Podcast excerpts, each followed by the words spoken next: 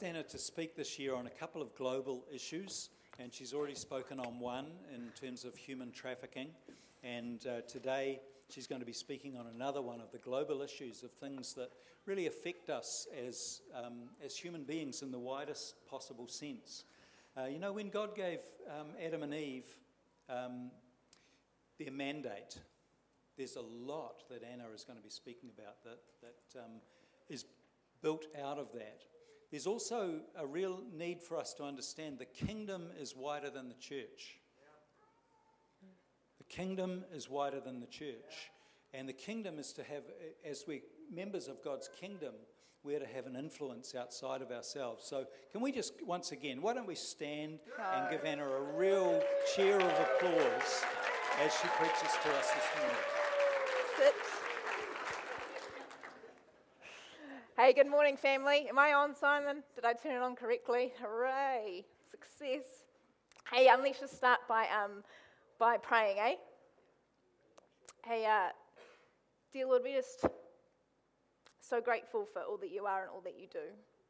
We thank you that um, you don't call the qualified, you qualified the call, and that you make me worthy to speak today even though I'm not um, and that you clean us up so well. And as we come and we t- t- talk about um, your creation and the cleanup that needs to happen, I just pray that your Holy Spirit will stir each of our hearts um, and that you'll convict us to, to change perhaps some of the ways that we're currently acting as we strive to be more like you and magnify you um, even more. Amen. Um, so, today, family, I want to share with you the story of my Starbucks Banoffee Frappe cup. Now, one of my absolute most, favourite things on the planet um, is iced chocolates and frappes. Um, whether they be consumed at a cafe, um, having you know good one-on-one fellowship with a friend, or whether they be picked up on the way to the movies, um, the nice blend of the chocolate and the cream, I just love it. I love it. And I recently have been um, trying to reduce my dairy intake um, to try and make my skin better.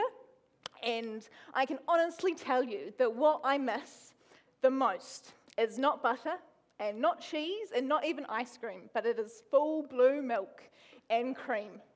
And um, in January, before um, I started the dairy reduction process, um, Starbucks bought out a Banoffee Frappe and they were so, so yummy, actually divine. And me and Sister Katie, we, no joke, I consumed about five of these over the course of two weeks. Um, now, for those of you who don't know me well, um, that is quite out of the ordinary Anna behaviour uh, for two main reasons. Uh, the first is that um, I struggle to spend money on myself, so trips to the cafe are few and far between. Um, but also, I hate succumbing to the marketing of multinational corporations and doing what they tell you to do. And so, but these. But these Banoffee frappes, they were worth the money and they were worth succumbing to the marketing. They were that yummy. Um, but when um, every time I, I actually I sent I sent that picture to Katie when I was making these slides earlier in the week. I just sent the picture, and she messaged me back, and she was like, when in caps lock, thinking, oh, they're bringing them back. And I said, never. I just wanted you to grieve with me.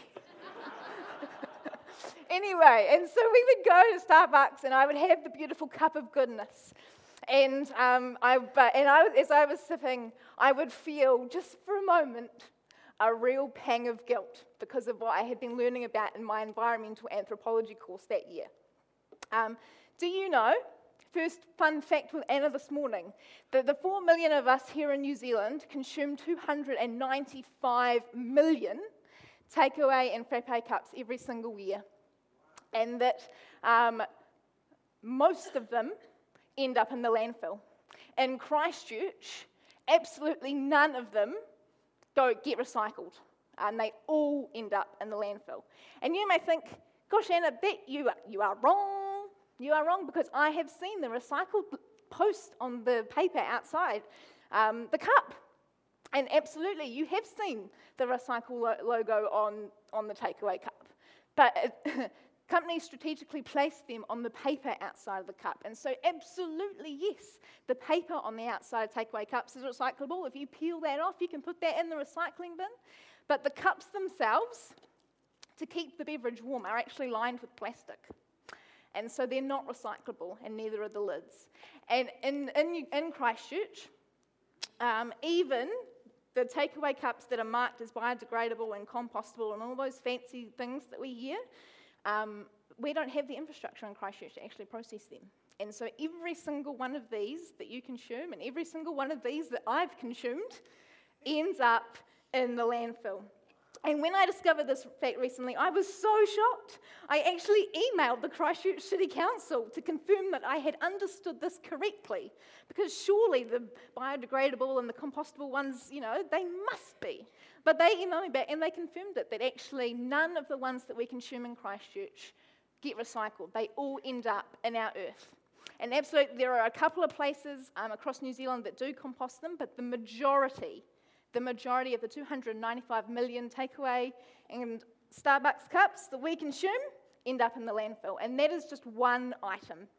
Now, I'm going to fully circle back to um, landfills later. Um, but what I really want to focus on today um, is my frappe cup because this is technically plastic. Now, if I had taken this home and washed it, I could have put it in the recycling bin. Would anyone agree with that? Yeah. Yeah, okay. Um, but until recently, I personally had never put a lot of thought into what actually happens to these products once I have put them in the recycling bin. And as a population on the whole, I think, I don't, we don't tend, I think, to think much past what actually happens to those goods that we put in the recycling bin. Um, because once they leave our immediate vicinity, we can't see them anymore. And as humans, a very typical human response, which is totally okay, is that um, we care about and we address those things that directly impact us. And so once we've, put, we've done our good deed and we've put it in the recycling bin and it leaves the curbside, we've done our bit. Um, but in actual fact, um, I really want to encourage us as a family today that what is actually happening to my Starbucks frappe cups and to all of the things that you put in your recycling bin that are plastic is actually something that as Christians we need to be concerned about and should be concerned about. So strap yourselves in because I'm going to take you on the Anna Button guided tour through the recycling process. all right? So I've taken this home, I've put it in the recycling bin, um, and it would have been t- picked up on a Sunday evening. Um, and taken to a sorting station where humans sift through everything that we put in the recycling bin with their hands. Um, so they sift through all the glass, all the cardboard, all the nappies, all the clothes, everything everyone puts in the recycling bin. Humans do that. So, side note, please wash your stuff, just for the you know, sake of being good to other humans. But anyway, so they sort it. So they sort it into glass, into plastics, into metal, into paper, into cardboard. Um, and glass gets recycled here in New Zealand, as does paper and cardboard sometimes. Um, but today I'm focusing on what happens to plastic. To plastic. Um, because um, in New Zealand, we don't recycle plastic at all. And so once it has been sorted, plastic bottles and products are pressed together and are actually exported to Asian countries. So, as a country, our approach to plastic has been to consume it, to compress it, and to send it to other countries and to profit from it. Um, so, in New Zealand, in 2017, recycling companies sent 41 million kilograms of plastic waste to other countries to be processed. Um, so, um, what is worthy of noting though? What is worthy and significant of noting is that in early 2018, China, one of the major importers of our, of our and Western developed countries' plastic, stopped importing it because of the sheer magnitude of what they were receiving and the contamination issues that it caused.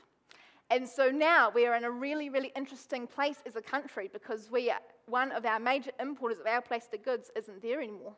And so we've got two things happening. We've got stockpiling happening. So this image here um, that was actually taken at a Wellington recycling station. Okay, so our recycling stations, because the, we've got a, a, a classic supply demand issue, in that the, the supply of plastic products from the West is exactly, exactly the same. If anything, it's increasing. Um, but countries actually demanding those goods has greatly, greatly reduced.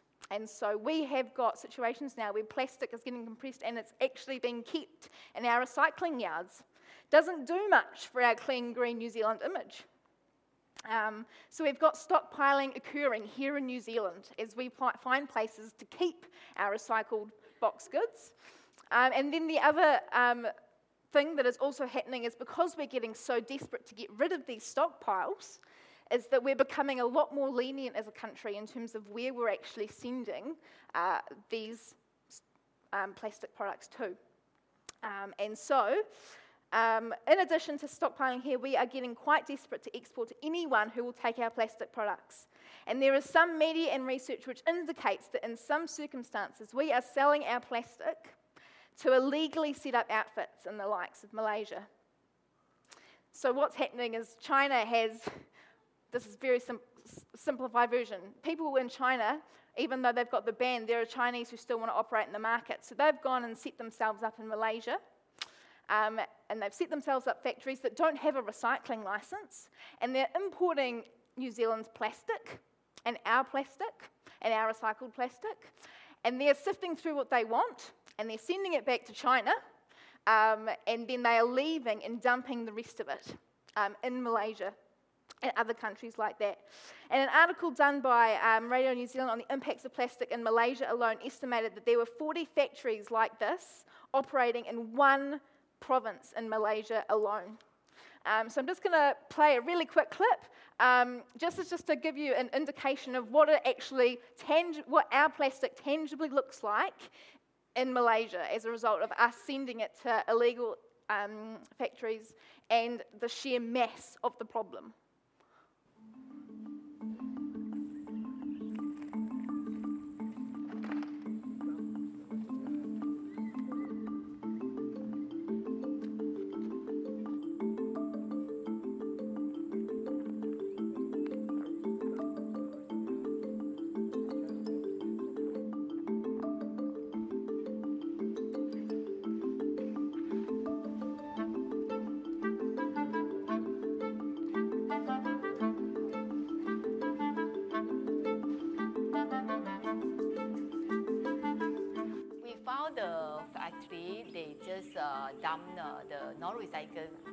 Plastic or the reject product, and then they burn in the backyard uh, of the, uh, factory. So those uh, toxic fumes uh, actually already cause a lot of uh, health problem to our to our residents.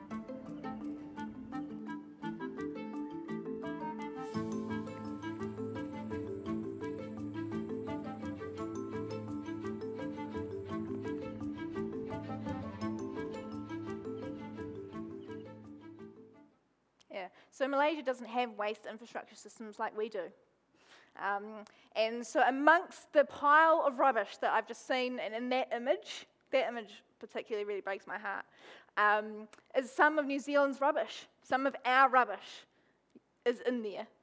Um, and it's just stuff that we've used once and that we've put in the yellow bin and never thought much about ever again.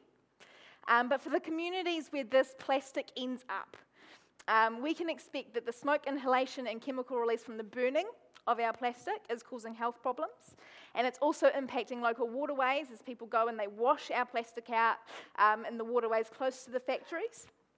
Um, and that there will be significant health and well-being consequences for those um, people in provinces where we're actually sending our plastic to. Um, our plastic is not impacting us directly, but it is impacting others. And what's worse is that some countries are actually sending Malaysia their landfill rubbish under the pretense that it's recyclable. So if you hop onto YouTube, you will see um, video footage of, of Malaysians opening up containers of what um, came in under recyclable content, and it's just rubbish. It's landfill content that Western countries haven't wanted to deal with or put in their landfills, and so they've sent it elsewhere. Um, and a visitor from Malaysia um, to Wellington in December last year. Um, she came um, with Greenpeace to kind of talk about what was happening and the impacts that our plastic was having in her community in Malaysia. And she said, It's creating a second pollution problem, not in your house, but in mine. Now, granted, um, there are some legit recycling stations um, in Asia where we're sending our goods to. Okay, um, and but I want to to challenge you today um, and inform you, I guess, that even if as a country we sent our plastic, those piles and sections of rubbish, if we sent that to a legit recycling company in Asia somewhere, only about 9 to 10% of it actually gets returned, recycled and turned into other products. And the other 90% ends up elsewhere. Um, so, this was research done by um, the World Economic Forum, um, and they researched the globe's plastic problem. And they um, came up with this kind of diagram. I should have brought a laser. But anyway, so if you see the little arrow and it's going up and it says 14% collected for recycling. So that's the process that I've been talking about. That's the recycling that we put in our yellow bin that either ends up getting stockpiled or sent to Asia. Um, only if you say that 8% is cascaded recycling. So that's when um, a product will get turned into something that will not be able to get recycled again. So its value is actually getting decreased. So 8% of it's getting good, turned into goods that can only be used once again and only 2% of it is actually getting turned into products that we can use in an ongoing way. That's 2% as a, as a globe um, of 78 million tonnes a year that we're actually turning into products um, again um, that we can use over and over and over again. Um, so, f- 14% um, um, of the world's plastic is burned. Um, 40% ends up in landfills, like the plastic at Starbucks. So, me and Katie's 10 frappe cups are in the landfill right now. Um, and 32% of it is leaked along the way. So, this is what defined as leakage. This is the stuff that um, it falls off the truck, or it's um, when people go and they buy their Starbucks cup and they drink it and they toss it in the gutter um, and they don't put it in a bin. So 32% of the plastic in our world doesn't even make it through the landfill recycling system. It ends up in our streets and in our world. In, in our world. Um, so estimates indicate that more than 9 billion tonnes of plastic has been produced since 1950. 9 billion tonnes. And the vast majority of that is still around. It's in our earth, in landfills, um, it's in our communities, like that woman in Malaysia um, who's um, experiencing um, waste tangibly all the time, and it's in our oceans. And the best Research currently estimates, I know I'm flying a lot of, lot of numbers at you, um, but there are 150 million tonnes of plastic waste in the ocean right now. In the ocean. So that's at least 8 million tons of plastic leaks into our ocean every single year, which is the equivalent to dumping a rubbish truck in every single minute. So I've been speaking now for 17 minutes. So that's 17 garbage loads of plastic has entered the ocean, the ocean, not landfills or not communities, since I started. And the ocean currents that God has created to manage and to support multiple intricate ecosystems are now motorways for plastic, which congregates in particular areas and is suffocating out marine life. Now, who here has heard of the Great Pacific Garbage Patch? Wonderful. Okay. So, for those of you who, um, who haven't, um, essentially, one of the trends we are now seeing is that, um, as I've said, plastic is coming, moving along currents and it is congregating in, in current mixes in the ocean.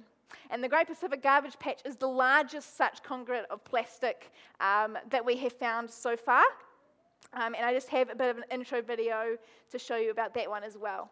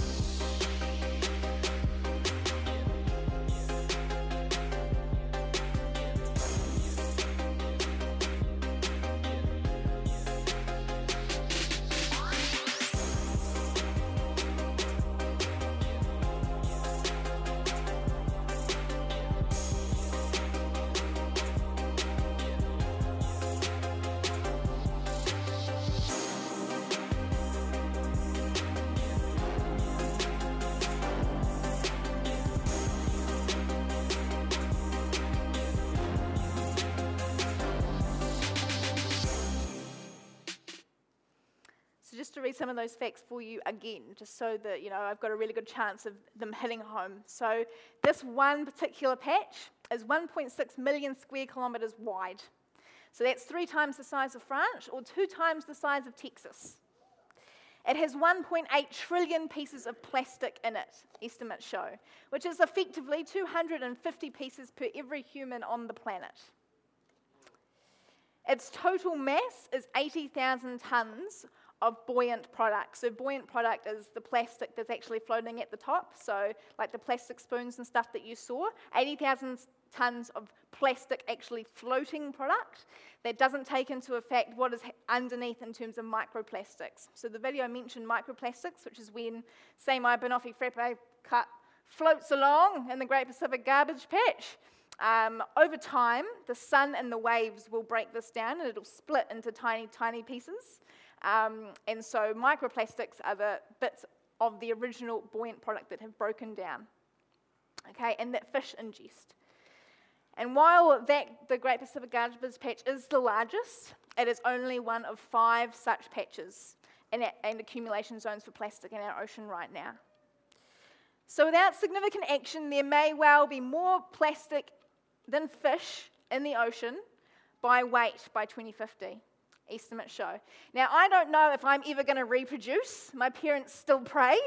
Um, but if if I do happen to reproduce one day, that means that when me and Anna Jr. are out fishing on the sea on Christmas 2050, that there will be more plastic underneath our boat than fish by weight. And you never know, I might actually see my Banoffee Frappe cup float past, because it'll still be around then. So, why, as Christians, should we care about this? There are two points that I want to make really, really briefly here. And the first is that caring for the environment and his wonderful creation is actually a responsibility that God gave us and something that he has trusted us with. Genesis 1:26 says, "Then God said, let us make man in our image, in our likeness, and let them rule over the fish of the sea and the birds of the air, over the livestock, over all the earth, and over all the creatures that move along the ground." And Psalm 115, 16 says, The highest heavens belong to the Lord, but the earth he has given to mankind. And see, those scriptures to me make really clear that God has placed us, me and you, in charge of this earth that we live on, and its care and its rulership. And John Bevere, he described it by saying that the earth is God's, and he is the owner, but he has leased it to mankind and given us control. And He gave us a perfect home. And what have we done with it? I would argue that we have and that we do treat it badly and we abuse it. We are quite literally the kind of tenants that leave our rubbish everywhere and let the perfect house disintegrate. And my mother, she, um, she had another analogy earlier in the week, and she said that it's like um, that God gave us a masterpiece of artwork and He gave it to us, and we're in charge of, like, to enjoy. Um, and, but He put us in charge of its, of its security. So if you imagine there's like a bit of um, amazing piece of artwork behind me, let's say the Mona Lisa, and He said, I'm going to give this to you for you to enjoy and to get pleasure out of. Um, but you're in charge of looking after it. All right? And as security guards, um, we have let people come along and graffiti all over it and, and paint over it and put their gum on it. And at times we have as well. And that there are pieces of that masterpiece, of that beautiful original masterpiece that God has given us that no longer look like their original condition anymore. And that is something that we have failed in. Um, and yes, granted, I know that we have received the Great Commission in the New Testament, and I am not forsaking that or undermining that. Um, but rather, I wanted to highlight through this passage in Genesis that actually stewarding the environment well and looking after it was still one of the first instructions that we ever received from God, and one that I personally have not taken seriously up until now. Um, but I want to, and I want to encourage you to as, as well. Let's take this instruction, this mandate, this responsibility that God gave us seriously And let's be a family and a church who seek to care for the beautiful environment from which God gave us to live on and to consume in ways that support its preservation. And let's strive to rule well and not to destroy. Um, the second point I wanted to make was this is that scripture talks so wonderfully about how creation and the earth and the sky and land and the seas reveal God's majesty and character. Romans 1 19 to 20, it says, Since what may be known about God is plain to them because God has made it plain to them. For since the creation of the world, God's invisible qualities, his eternal power and divine nature, have been clearly seen, being understood from what has been made, so that men are without excuse. And Psalm 19, 1 to 4 says, The heavens proclaim the glory of God. Very popular um, passage that we quote a lot. The heavens proclaim the glory of God. The skies display his craftsmanship. Day after day, they continue to speak. Night after night, they make him known. They speak without a sound or a word. Their voice is never heard. Yet their message has gone throughout the earth and their words to all the world. And you know, there are so many of God's qualities revealed in creation his power and his divine nature and his beauty and his creativity and his incredible design and his splendor. And I could make a strong case, I think, for his sense of humor based on some of the funny looking animals that we've got. Um, but I ask you this that for those um, families in Malaysia, when they look up at the sky at night and they see smoke from the burning of plastic, what are the stars saying to them about God's majesty and character? What are they saying? Are God's wonderful qualities and craftsmanship being displayed? Is the environment around them of such a high quality that they don't have any excuse to question whether it has been made by a loving designer, just like Romans says? Do those watching video clips about the Great Pacific Garbage Patch on YouTube and those out there working, removing the plastic from the oceans, are their spirits stirred by a great designer and a loving cre- creator when they see plastic in the oceans? Is God's, create, is God's creativity and splendor revealed in the water?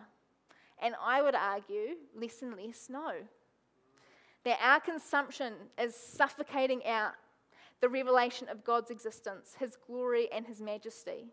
And our environment is more and more rapidly becoming um, of a quality in which men can look at it and have an excuse for believing that there isn't a creator of it.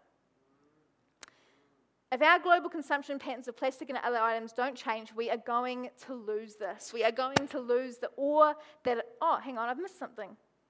Wait. Um, so, um, I just was prepping this sermon and I read this article in the Creation magazine that confirmed it, and I was like, all right, got to read that out. So it says, um, it's titled The God Shaped Hole, the God-shaped hole in All of Us. Researchers are intrigued that subjects who watched awe inspiring footage of the Grand Canyon and other natural phenomena were more likely to say they had faith in a higher power afterwards.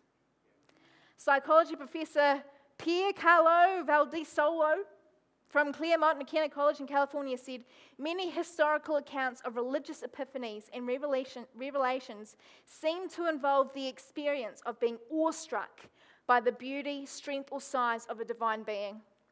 And these experiences change the way people understand and think about the world. We wanted to test the exact opposite prediction in that it's not that the presence of the supernatural elicits awe, but it's that the awe elicits the perception of the presence of the supernatural. So, if we, you know, research will say, you know, the, the trajectory that we're on, what that's going to mean for our planet. Um, and I believe that we're going to lose the awe that solicits the perception of the supernatural. And one of the key things that stirs souls towards Christ and reveals his wonderful character without us having to do anything will have vanished. And one of the key tools that we have in our toolbox of pointing people towards God, thanks to Mike Collins, will not exist. So, With 78 million tonnes of plastic being produced every year, what can I, um, as one person, and what can us as, as a group um, and as a church do? Um, now, I'm very aware that doing the Global Issue series, I can perhaps be positioned as the person who comes and communicates about the overwhelming size of issues, but I always, always want to encourage um, that there are things that each and every single person, each one of us, can do to address these kinds of problems. Um, and here is the first thing um, every dollar that you spend is a vote for the kind of society that you want. I'm going to say that again. Every dollar you spend is a vote for the kind of society that you want. See, businesses do what consumers tell them to do. If we as a consumer uh, and us as consumers can powerfully influence society and stir change through our purchasing decisions, through our money, if you continue to buy plastic products, businesses are not going to be motivated to explore alternatives. Um, and they will keep making it and they will keep selling it because there is no incentive for them to do otherwise. We have the power in what we buy. And we just have to be willing to be a bit more conscious and to be a bit more, at times, inconvenienced. And so, um, you want to flip the slide again? Oh, okay, we're bearing with. We've had technical difficulties. Okay, point number one. So, as I said at the very beginning um, of, of um, this talk, you know, I am very much, I am not an expert on this. This is a walk of journey that I myself have only just recently started. I have not even left the harbour yet in terms of being a super efficient plastic user. Um, but I have been learning and trying to make a couple of lifestyle changes that I just wanted to, to share with you and to kind of stimulate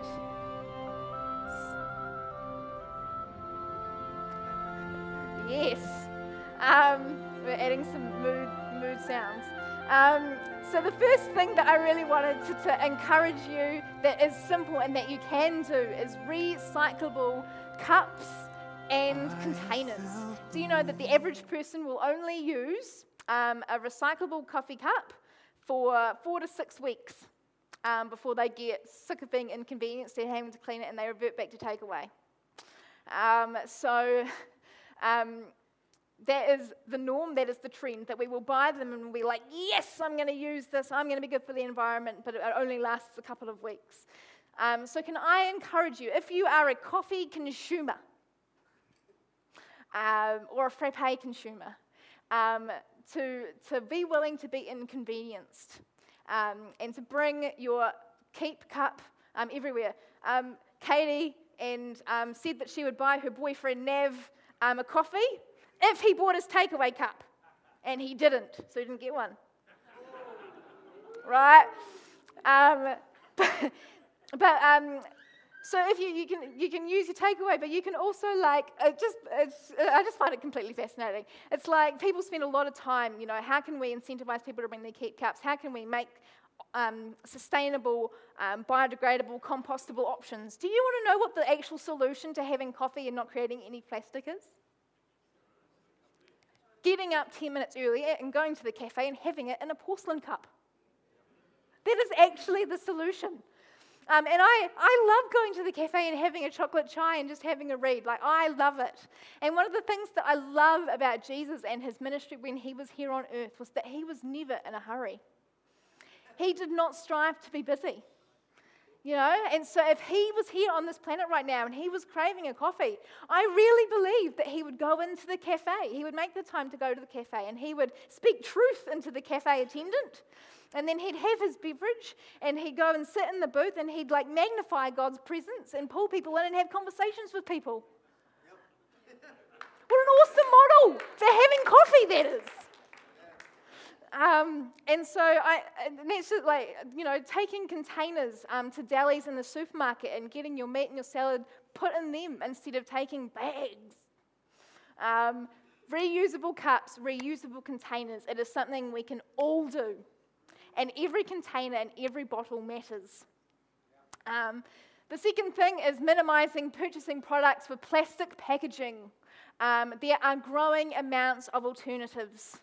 Um, so, you know, um, this week, I, my shampoo started running out. Um, and I was like, right, we're going to take the plunge. We're going to spend money on um, purchasing um, shampoo blocks from an, um, an ethically sourced company called Ethique. Did I say that right? Ethique. Um, and these guys, no bottles, they're just, they're just bars wrapped in paper. Um, and yeah, it cost me like $44, which for me, I'm just like, oh my God, $44 on shampoo, conditioner, and exfoliant. But it's like, it's actually, I'm, I'm casting a vote for the kind of society that I want. Uh, three less bottles, three less bottles will be in the planet because of that decision. Um, and these guys have actually got a sale. I'm going to, you know, they've got a sale this month. You know, if you buy two, you get the third one free, okay? Um, but that's just one example. Shampoo is just one example. I went into the grocery shopping the other day, um, and you guys are getting great insight into, into my diet and my sweet preferences. I love peanut butter. I spoon it out of the jar. And so I went and got a new jar, a new container full of peanut butter. And of course, I just, just subconsciously, I went and picked the cheapest one because it all tastes the same. So you, you pick up the cheapest one and you chuck it in the trolley. Um, and then I got home and, and, it was in a plastic container. And I was like, oh, I should have gotten the jar. Should have gotten the jar. Um, but you know, like developing a consciousness when we are trying to reduce plastic packaging, of going through the supermarket and finding alternatives to things um, that aren't wrapped in plastic, avoiding using bags, avoid using single use plastic covering. Um, Bin Inn is a place where you can go and you can take your containers and you can fill them up with your basics, like pastas and sugars and porridge and all kinds of things. You can fill your own reusable containers, and they just um, charge you based on weight. So there are consume, there are environmentally friendly consuming options um, that if we are willing to spend the time and to be mindful um, in our pursuit of being good rulers of, of the environment that God has trusted us with, there are alternatives and actions that we can take. Um, and then the third thing is um, encouraging with our words um, and through the likes of emails and likes, encouraging businesses and supporting businesses that are actually making a real effort in this space.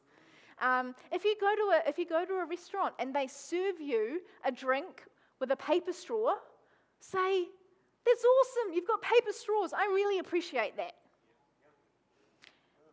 Um, don't even get me going on straws, okay? But, um, but there is, um, you know, if you, it's really good for businesses to hear from their customers that they appreciate the decisions that they're making, that they appreciate that their customers are noticing, and that they appreciate that they're spending another couple of dollars per unit um, to give us these options and to make an environmentally conscious step. Um, like and email and support and comment on social media on businesses that are trying to make a difference in this space and encourage them. Um, because our wallets and our words are two things that can really, really make a real difference. Um, so, um, I'm going to finish today, as you've already heard, with some very emotive music. Um, and I'm going to play a clip that, that Mike Collins shows those that go through the Creation Evolution course. So if you've already seen it, soz, not soz. Um, but as it, as it plays, um, I really want to encourage you um, to think about what you can do. Um, what about your buying and your consuming can you change? Um, to make sure that the scenes like the ones that are about to play continue. Uh, and that our environment continues to reveal our awesome dad and to stir our spirits towards him and those who don't know him yet. Um, and I really encourage you, like, to think about, you know, what kind of ruler over the environment have I been? And to consider whether or not it's a responsibility that you want to take more seriously. Um, because I am 100% in that camp, and I encourage you. You know, if this is some, if plastic is something that stirs your spirit, and if scenes like the ones that are about to show emote you, to consider that first instruction, and that responsibility that we got from God, and to consider how seriously you're taking it, and what you might want to change to resume and be a responsible ruler. Um, so strive with me to maintain the awe and the wonder that he inspires. Right, Glenn, hit it.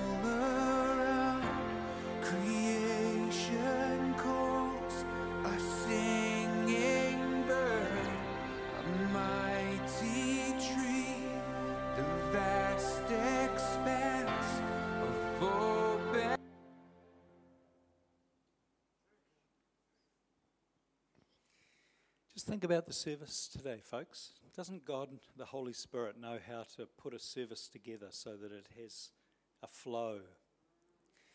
You know, God spoke to me a couple of years ago very strongly when I was up in Hanmer about Him putting spirit and truth together in a new way, and that these two things must go together. I just marvel this morning at the way the ministry took place of the Holy Spirit empowering our lives and then the powerful impact of truth um, you know, coming through to that point.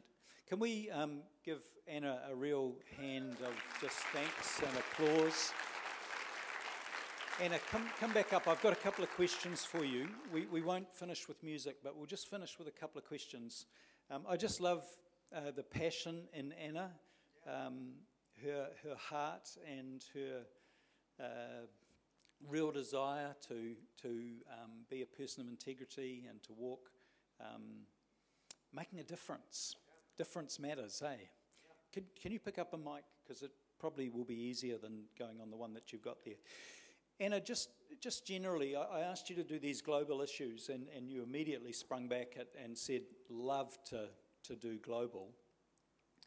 But my question to you is how important are these big global issues that there are quite a number around the planet today to your generation?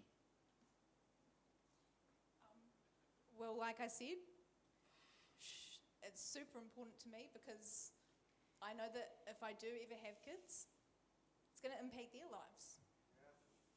Um, and as my mum said, to quote, you know, it's, it, it's it, you know, your generation since 19, like if you look at plastic, 1950, it's a recent product. It's a, re- it's a recent product. You've got 9 billion tonnes of it to deal with. And it's going to be me and my kids that have to deal with it in a way. And so it, it's super important. It, you know, that's it.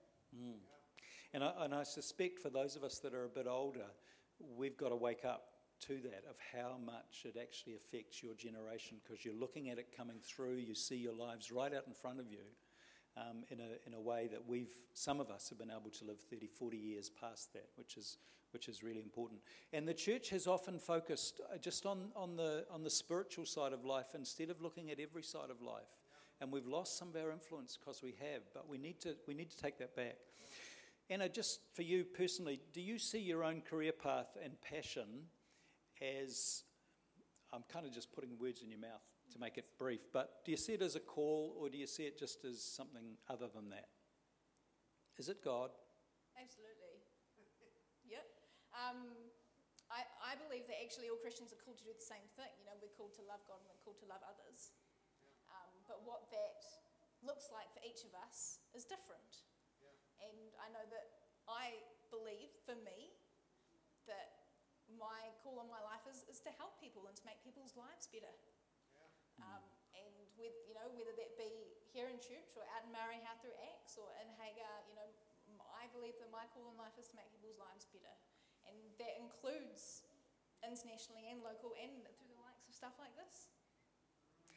So, so that leads really well into the, into the next question because, in fact, just before asking that, um, some of the the bigger thinkers in the body of Christ have said there's seven mountains or seven pillars. You know, there's there's um, things to do with shaping of culture, like uh, government. Um, there's education. There's the arts. There's a number of other significant things that that, and they're saying actually this is these are all areas that the church should be having significant influence and not just leaving it to, to people who are trained in a non Christian background at all. So, I guess my question is just this What would you like to see the church doing in developing the future generations?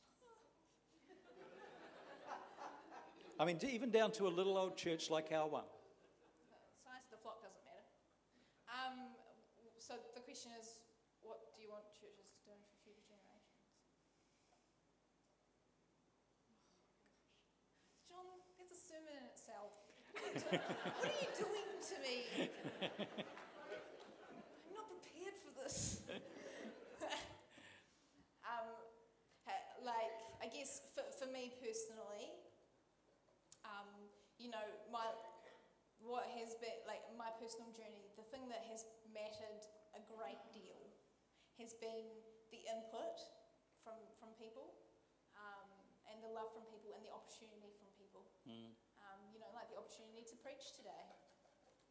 Um, so, in terms of um, a, a, a church's response to the next generation, Seb is totally the person to be asking about this, but I believe um, as a church, my response would be, you know, to provide um, opportunities for the older generation to have input into these guys, Yeah.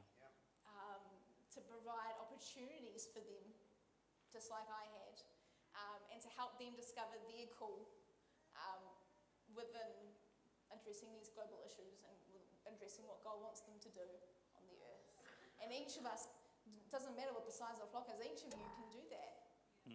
Um, each of you can, you know, love on these guys um, and give them opportunities and have input and, and help them discover their, each of their awesome calls in their own way. Thank you, Anna. Those are uh, absolutely fantastic things. Let me just pray as we finish.